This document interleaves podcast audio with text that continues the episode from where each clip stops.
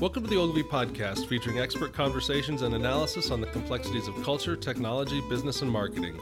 Ogilvy is a creative network making brands matter across 132 offices in 83 countries. I'm Steve Mudd, your host, marketing strategist, and agent provocateur. It's just a matter of time before every company ends up on the front page, the victim of fake news, cyber attacks, natural disasters, or out of control executives gone wild. The four horsemen of the crisis apocalypse are coming for you. Whether pestilence, war, famine, or death, the challenges companies face are evolving faster than anyone can prepare for today adequately. My guest today, Chris Calland, client partner and head of crisis and issues for Ogilvy UK, has an unnatural love of crisis and a unique view of the trends facing companies. Hi, Chris. How are you today? Hey, Steve. I'm very well. How are you? Doing great. Why are you so drawn to crises? Well, it's because I've always felt it's an area where good communications can have an immediate, but also a very tangible, and tangibly positive impact on people's experiences. Uh, immediate because you have to communicate in a crisis. You can't leave a vacuum. I mean, silence is a message in itself. Um, and whatever you do say becomes part of the story. So, so you can have that immediate impact on a situation. And it can also be tangibly positive because if you get your communications right, then you can actually make a bad situation better. You know, you can lessen the upset that may have been caused. You can reduce anxiety. And that's critical not just in protecting the reputation of an organization, it's also important in ensuring staff aren't so distracted uh, within a crisis that the organization goes into freefall. Uh, now, of course, the flip side of that is that bad communications can make a bad situation demonstrably worse. Uh, so that's why I think it's so important. It's why I've always been drawn to it, and I'm, I'm very passionate about it. And of course, for the intro, I, I completely stole your analogy of the four horsemen. Um, who are the four horsemen? Can you g- give us some examples of what those crises are? Yes, of course. It's a, it's a, it's a deliberately uh, dramatic uh, mnemonic, a melodramatic mnemonic, perhaps. Um, but I devised it because I found that many organizations I spoke to thought that crises was something that happened to other people and to other organizations.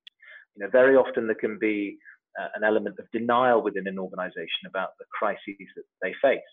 Um, and I remember a client I was uh, managing a crisis for once said to me, uh, Well, it's not the end of the world, is it?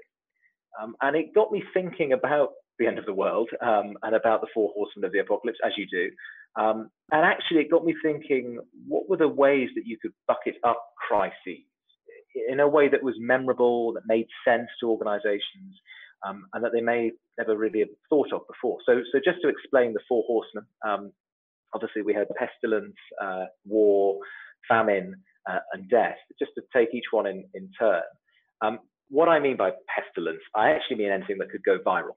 So that might be a health emergency, uh, for example, an outbreak of food poisoning or some other form of disease, um, which of course is a real risk to organizations that are based perhaps on a large campus with thousands of people, or if they're uh, based in very challenging uh, natural environments. Um, or indeed, it could be a computer virus that you face. Uh, essentially, I'm talking about something that you might not actually have that much control over, and you're playing catch up on. Uh, the second horseman, then war. Um, let's, of course, hope that real wars don't continue to break out. But the sad reality is that many organizations do face the threat of cyber attacks or indeed a, a terrorist attack. Um, or to a lesser extent, it might even be direct action by a pressure group, say, over an organization's environmental record or tax affairs. Um, the type of hostile action in that situation, it's not just a comms issue, it's an operational issue. So I always say to organizations, do they have the business continuity plans in place for those sort of contingencies? And even when they do, do they have the communications plans in place? Um, so what, what really, what organizations actually need, they need holistic plans which factor in every sort of link in the chain. Um, so for example, if you, if your property is targeted, if you're a company and your, your premises are targeted, well, do your front of house staff know to alert the press office? Um, what if all your landlines and your emails go down? Do you have a way of contacting your comms team? Um, do you have protocols in place if hostile media start doorstepping you? And I always think actually the reason I use the, the war analogy is that the military often provides a good sort of um, uh, comparison here. Uh, as an aside, I should say I'm usually quite wary of military comparisons because there's often a lot of macho posturing uh, that goes with it. But I think it's it's relevant here because um, if you think of what the military do during peacetime, uh, you know, militaries plan for as many eventualities as they can. They plan to come under attack, and crucially, they rehearse. They have regular exercises. And there's two reasons for that. First of all, you get to stress test your plans. But second, you also build muscle memory within an organization so that when it happens for real, it's familiar.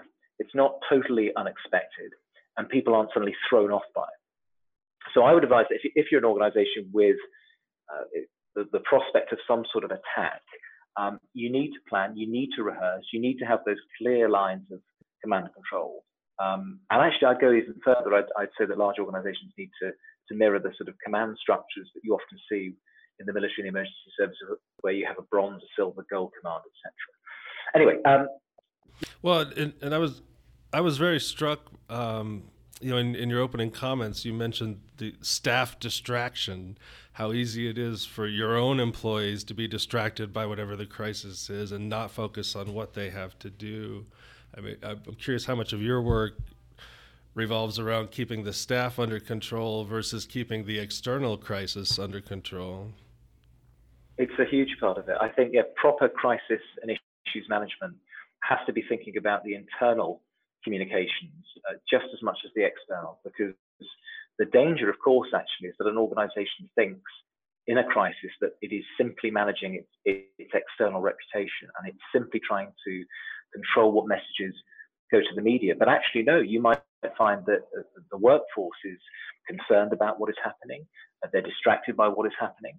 Um, they might start to make um, bad decisions because of the, stress or the anxiety or the uncertainty around a situation. So internal comms has to be absolutely part of, of, of, any proper crisis and issues management. And, and the way that you do that is that you need to involve all the relevant decision makers within your sort of crisis team. So it's not just about having comms people, you've got to have operational people there, you've got to have HR involved, legal, internal comms, be thinking about all the different bits of, a, of an operation internally so that you don't do you know a good job with the outside world but then find that all your employees think something really bad happened.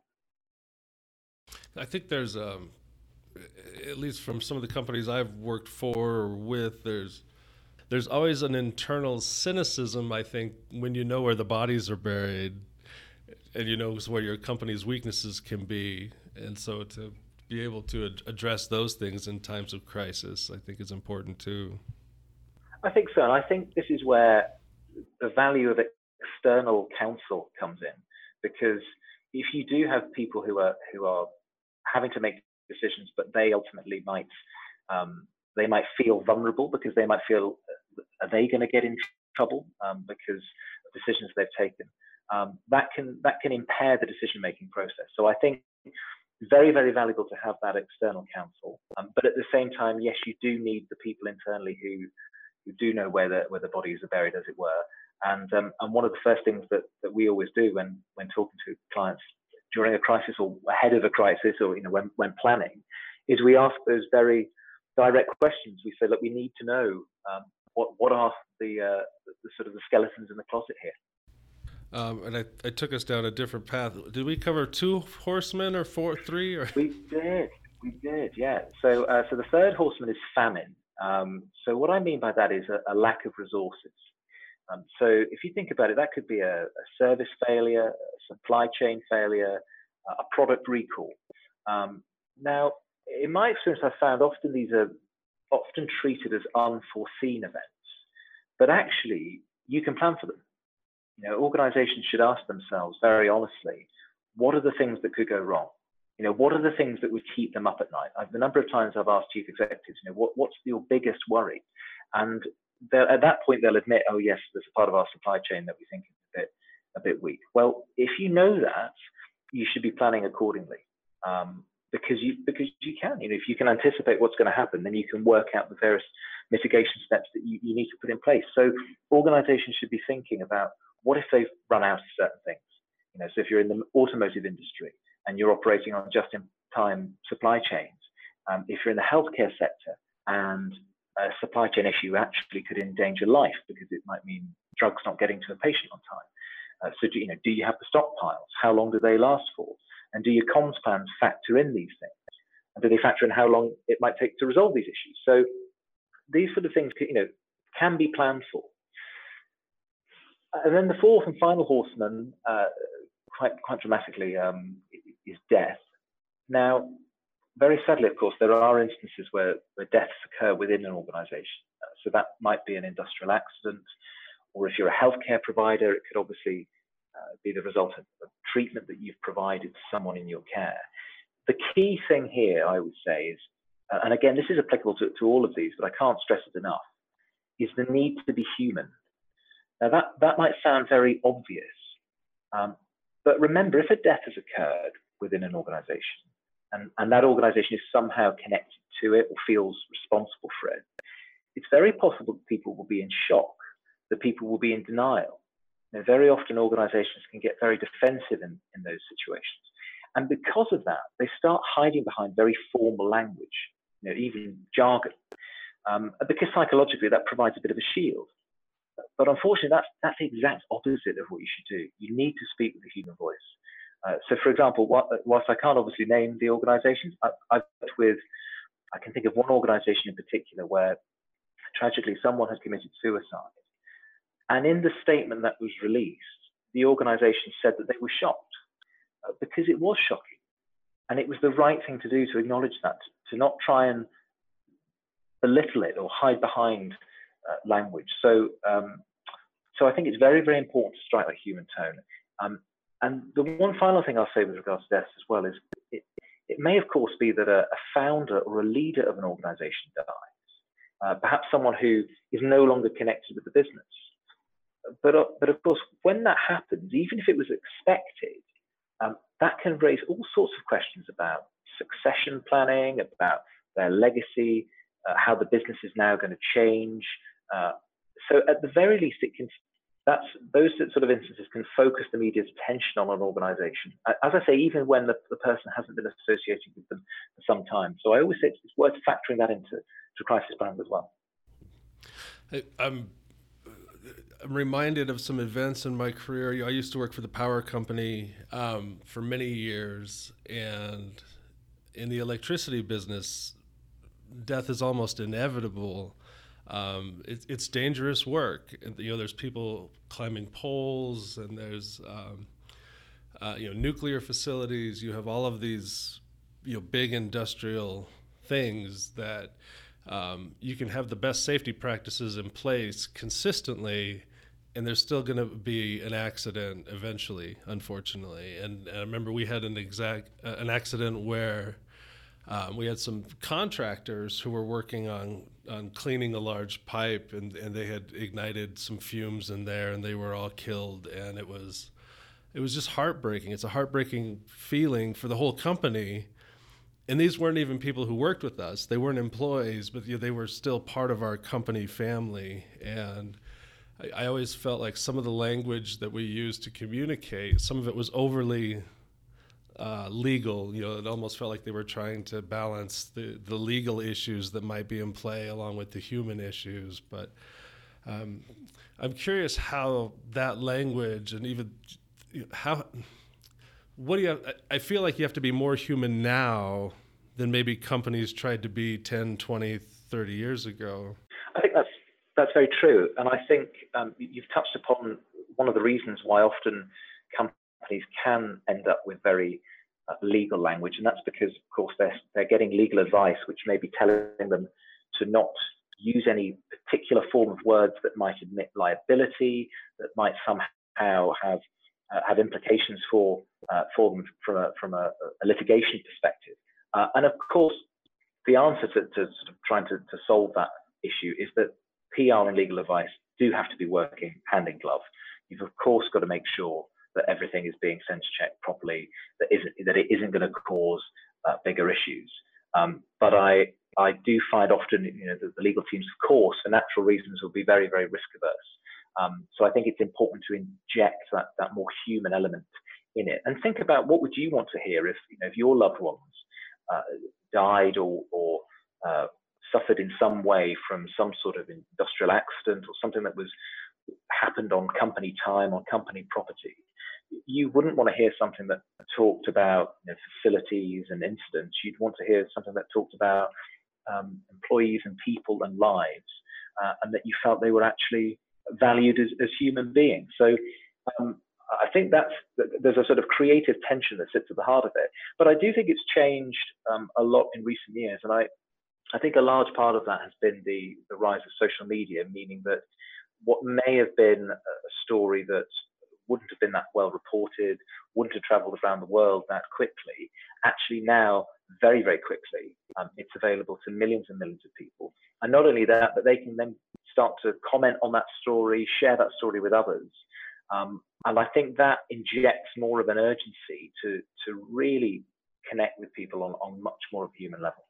I think that's accurate too. Uh, there's almost a sense where the corporate giants of the past could almost whitewash things that had happened. Oh, with with a nice statement, you know, no one was going to dig deeper. But now it's possible you could have someone who f- filmed whatever happened on their camera, and then all of a sudden it ends up on YouTube, and so you have this corporate narrative up against the so the social narrative that's very raw and real and true, and um, companies have to be able to adapt to that or be ready for that. Absolutely. Well, this is it. You know, we often say everybody's a journalist now. You know, you've got in your pocket a smartphone that, as you say, you could be recording footage that, that will end up being shared around the world. It'll end up being uh, played by uh, traditional, respected media outlets as well. How often do we see that within minutes of something happening? Uh, the news channels will have footage that someone's filmed on their smartphone. Um, so, and I think actually this is something I was, reflecting on the sort of how crises have changed over sort of the last decade.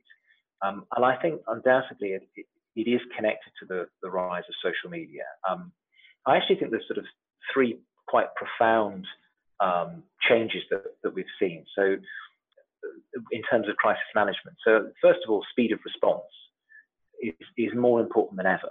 Um, now, of course, 24 hour news has actually been with us for some time, um, but the rise of social media means that it's just traveling so fast, of course, not necessarily being validated or fact checked by, by editors, it's just traveling like wildfire.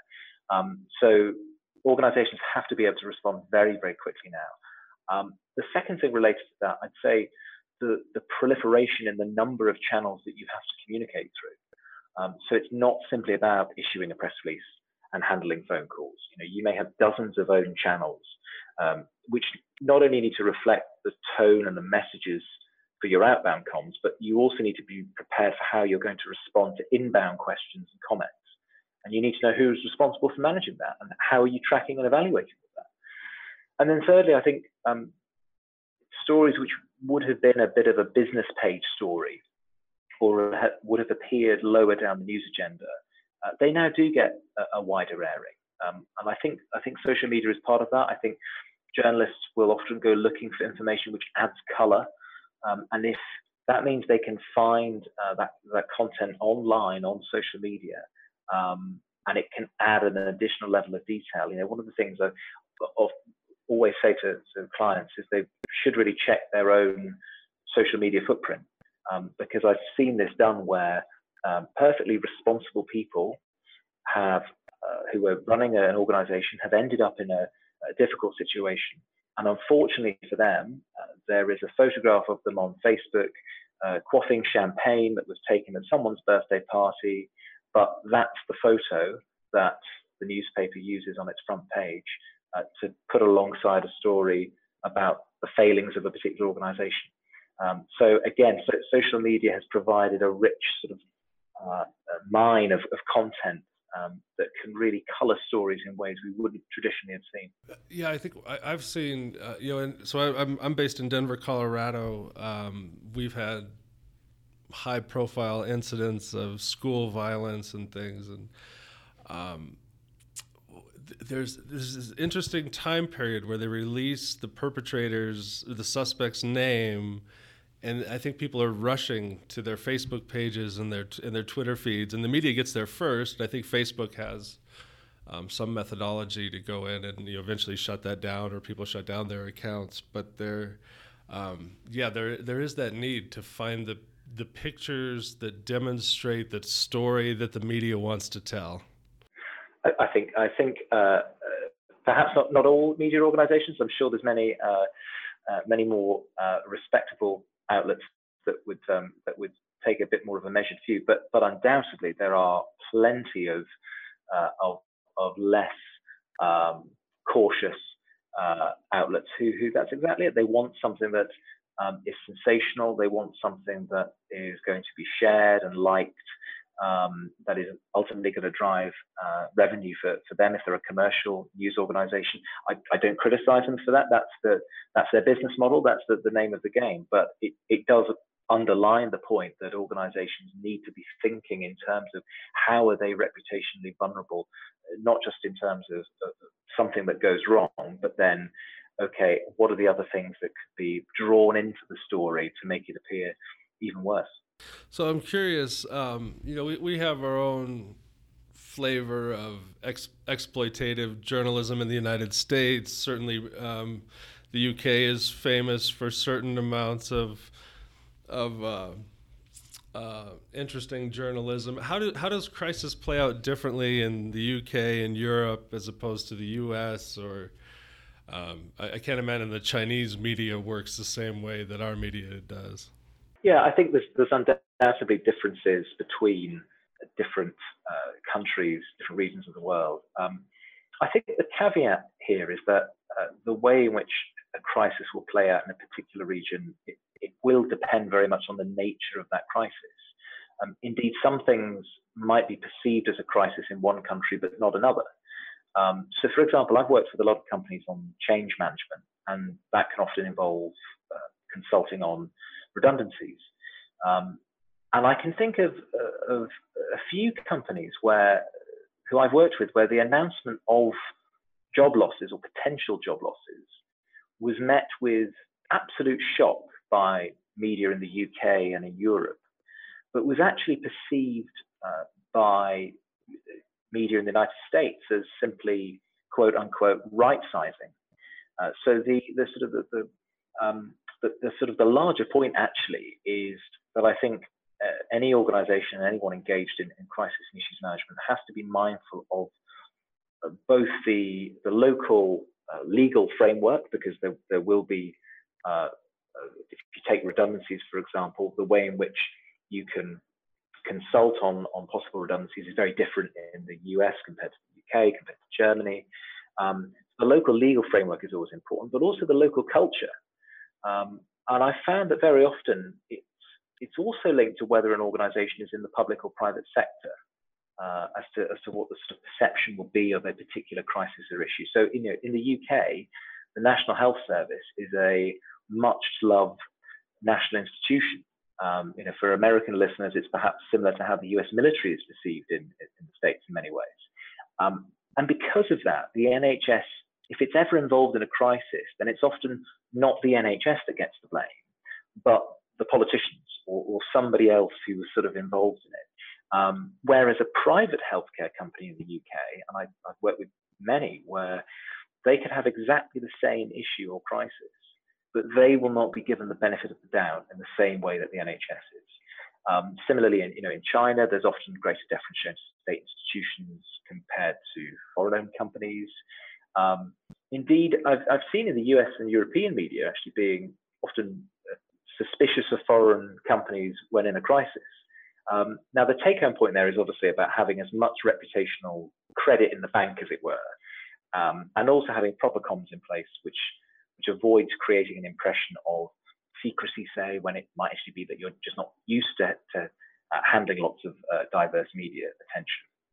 Uh, but there's a flip side to it as well, I think, because often one country's media will only focus on a crisis affecting their country and not really follow stories elsewhere. So, so that's a sort of an added factor. And then just to complicate things even even more, um, there are now many more global media outlets and they will be the ones that follow stories around the world uh, compared to national outlets. Um, so to answer your question, yes, there are there's undoubtedly differences um, but I think the way to navigate those differences is, as I say, being being culturally appropriate and aware, and being clued up on on the local legal uh, and political uh, situation.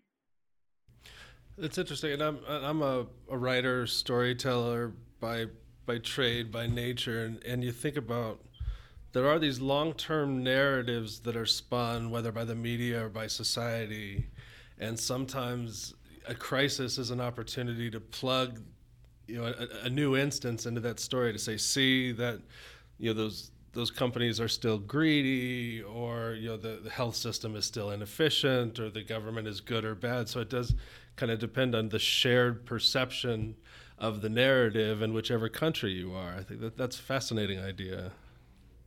I think it really does. And, I, this plays to um, one of the things we, we often do with companies is a, a reputational risk audit when we first begin working with them um, and we will factor in um, issues like that. You know, it might well be that if you are a company from a certain country, uh, or if you are in the public sector versus the private sector, you know, there's certain baggage that might come with that through no fault of your own. But you need to be prepared that if something does go wrong, it will be used as a proof point in a larger narrative of how this particular sector isn't working or this particular country uh, doesn't have the, the, the, rigorous regulation that it should. So um, I do think that com- companies have to be, and, and, public sector and charitable organisations as well, actually have to be aware of that of that broader cultural political context. So, what do you think companies are going to face tomorrow that they haven't thought about today? I think the biggest issue that we're starting to learn more about, but we've not really seen, is the rise of, of deep fakes uh, targeting corporates. Um, I'm sure some listeners will have seen uh, there's been lots of stuff shared on, on LinkedIn. There's a few good videos you can watch of, of how uh, Oscar speeches have been doctored and different actors' faces have been uh, swapped with others and um, mock news reports. Um, and of course, there's been a lot of talk about fake news and misinformation in terms of uh, allegations surrounding, be it the US presidential election or the Brexit referendum in the UK. But we've not really seen that happen to corporations yet. Um, and if you think of everything we've been talking about, it, it's all been about managing a real world crisis. But what if you're being bombarded with media inquiries and online criticism, something that isn't even true? You know, what if if that was coupled with a sophisticated cyber attack? Indeed, the future of uh, of warfare, without being too dramatic, it could, it could well involve companies being disrupted like this. Uh, because a state actor might think, well, actually, we can inflict lots of chaos and confusion, potentially even some casualties, without having to embark in any sort of military action. We can just target a number of uh, very large companies um, and, and have an impact that way. So, unfortunately, the technology exists to create these very sophisticated fake news reports, doctored video footage, doctored press conferences and speeches, which could travel around the world in, in minutes and could well convince people that a particular organization, a particular company has done something terrible when nothing of the sort has happened. Um, now, for me, that underlines the, the absolute importance of having proper plans, proper capabilities uh, in place. That's so interesting. I, you think about uh, you know, dropping leaflets during times of war, you know, to try to convince the enemy that you're good and their leadership is bad. And in some ways, I, I kind of scoff at the idea that, oh, I might pick up a leaflet and all of a sudden believe that, you know, my, my local power structure is corrupt. But if I saw a video and, you know, it tied in with the leaflet and it tied in with something I saw on social media, um, that would take quite a bit of coordination and creativity on, on behalf of the bad actors. It would, it would, but sadly, there's um, there's a lot of, uh, of bad actors out there who are uh, who do have the, the time and the resources and the creativity to um, to do that. As I say, at the moment, we've only really seen it targeted at, at states, really, and at you know elections and referendum. There's allegations of all sorts of things. Um, but actually, uh, if you really wanted to um, disrupt a company. That's why I, uh, I make the point as well that it might be a state actor behind it um, because they might be doing it for a, a bigger geopolitical reason. Um, but actually, the, the, the, terrifying thing is, of course, that this technology is now um, relatively freely available. Um, and so the, the sort of barriers to entry for undertaking that sort of action now are far lower than they, than they ever have been, um, which is why I think actually it needs, it needs to be factored in and considered as a, uh, as a, a, a very possible threat. Is there a scenario that the deep fake technology could be used for good? Gosh, what a great question! What a great. That's almost a sort of moral philosophical question, isn't it? Like, what, how could would could could deep fake, could lying and subterfuge uh, be for good? Well, I suppose it could. Um, if you think of um, examples with, within actual within previous conflicts where uh, there's been a degree of, of, of subterfuge which has has um, uh, saved lives. Actually, I mean, I can think of um, uh, there's there's uh, stories during the Second World War where uh, there was misinformation campaigns to um, convince uh, Nazi forces that there were thousands of troops uh, based in different parts of Britain. When, when, actually they weren't there at all, but the whole point was to, to try and fend off an invasion at certain points. Um, there was one wonderful story of where a, in the middle of the night when there was a bombing raid uh, coming over, the um, a, a, sort of miniature uh, reconstruction of a, of a fishing harbour was created and floated out to sea. And when the bombers saw the lights in the darkness, they thought, "There we go. There's the there's the port. We'll drop the bombs." And of course, it just bombed a, a fake port. So. Um, I wouldn't be surprised if uh, if people find a way to actually um, use that sort of disinformation uh, to uh, perhaps to, to thwart um, a particularly nasty regime or a, or a hostile group. But um, but I'd have to have a bit more of a think about how, how we can maybe do it. Well, it, of course, it gets into more of an existential crisis as pretty much all we do in advertising and marketing is try to change perceptions from their natural state to something that's in favor of our clients. Perhaps we need an ethics board or something to stay abreast of these things. Well, I'm still, I'm sure we do have. I'm sure we do. um, okay, brass tacks. What what do companies need to do to get ready for the four horsemen?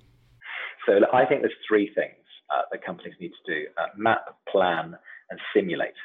Uh, so when I say map, uh, they need to map their possible vulnerabilities um, they should be interviewing the key people who hold the relevant knowledge. Uh, I would advise you then workshop that through to actually work out if you're worrying about the right things. Do you have knowledge gaps? Do you have plans in place? What do you need to improve? Um, and I'd also say that mapping should not be a one off. Uh, indeed, you should be, I would always advise you should be regularly monitoring for not just mentions of your organization, but actually for what other crises there are that are affecting your sector, um, or indeed crises affecting other companies, other organizations in other sectors, but who are perhaps similar to you and that you could learn lessons from. So mapping is the first thing. And then when I say plan, uh, I'm talking about writing down proper protocols that explain to people who will use them what they need to do in a crisis. Um, and they need to be user friendly. There is no point having a 100 page plan sitting on a shelf that no one reads. Uh, so you need to have easy to follow escalation procedures. Uh, it needs to be very clear, very concise, and it should be in a format that is optimized for the people who are going to use it. So, you know, for example, uh, rather than a, a, written document, can it be an app? You know, rather than uh, relying entirely on uh, printouts of things that people have to have, could you have things displayed around uh, an organization on the walls using color, using imagery um, to make it a lot clearer? Um, so planning is the second thing. Then the third thing, um, simulate. I think organizations should run crisis simulations regularly. Um, and I think um, there's, there's, a couple of reasons for that actually. Uh, one is that they're a very good way of inducting new team members. If you think about it, if you're sort of onboarding people uh, into an organization, well, a crisis simulation could be part of that very easily. Um, but I'd also advise holding them at least annually um, because they create what I said earlier. They create muscle memory for when the worst happens. Um, so map, plan, simulate, but crucial to all of that is having the right people involved at every stage. You need the senior decision makers. You need the people who will actually be the ones who are going to be in the room making decisions in a real world crisis. What sort of crises should we expect in the advertising industry and the PR industry? What simulations well, think, should we run? Oh, I think we're already seeing it actually um, across the sort of the, the wider Marcoms uh, industry. I think quite rightly there is a lot of attention upon um, who are the types of clients that agencies are working for, um, and can those relationships be justified um, in different markets on, on ethical grounds. Um, uh, also, what about the behavior and the practices of organizations? Uh, over the last year or so, it's been remarkable to see the, the, shift in, in uh, sentiment actually around the Me Too movement, um, with Time's Up coming out of, um, of Hollywood. I think that is, is quite rightly um, making people ask a lot of questions about uh, about agencies and an entire sector that they may not have thought about, and that you know that might still be um, not that much in the, in the limelight, because of course we, do a lot of the stuff sort of behind the scenes to, to promote our clients. So um, I think we're going to face a lot more of that sort of attention. I think that's a good thing. I think um, transparency helps organizations, um, but I think it, that sort of transparency and uh, critical attention is, is only going to grow and it'll uh, move from one sector to another. It, we'll be looking at, um, uh, at not just Marcoms, but I think broader professional services uh, will all come under uh, increasing scrutiny. I also think, um, as there's been more of a, a focus on um, on gender, um, particularly over sort of, the last year, I think other uh, issues uh, of identity are going to come to the fore. Um, and I think, again, quite rightly, organisations are going to be asked, you know, what what are their plans? What do they do to um, encourage people to feel that they can succeed, to break down barriers, uh, to ensure that they're that they're open um, and and enjoyable uh, and professional places to work. Chris, I suspect uh, you and I could talk for two or three hours. Um, this has been tremendous. Um, thank you so much for joining us today. My pleasure. My pleasure. We'll have to do it again. Yeah, most definitely. Well, let's wait till there's a crisis, and then we'll jump right in and kind of do a live feed of, of the world's crisis. There we go. There we go. Oh, agreed. Excellent. Well, thanks so much. Um, thanks to all of our listeners, the Ogilvy podcast, smart people saying smart, pithily quotable things. I'm Steve Mudd, your host, marketing strategist, agent provocateur. Join us next time when we explore how artificial intelligence will be used to name future royal babies. Until next time.